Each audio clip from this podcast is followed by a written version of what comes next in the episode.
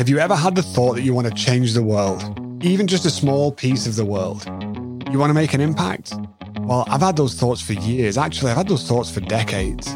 Tried the ministry thing, tried the nonprofit thing, but I found that what I really enjoy and what I'm actually pretty good at is the business thing. And so a few years ago, I had this crazy idea. What if I could take my profit and put it towards people so I could find my purpose to do something meaningful for my customers and for the world at large?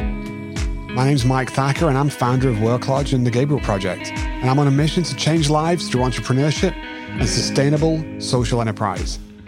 On this podcast, I'm going to share some lessons I've learned along the way and create a space where you can do the same so that we can learn together how to marry people with profit and find our purpose. The Mike Thacker Show premieres on August 11th. You can listen to it wherever you get your podcasts. And in the meantime, let's go out there and be amazing.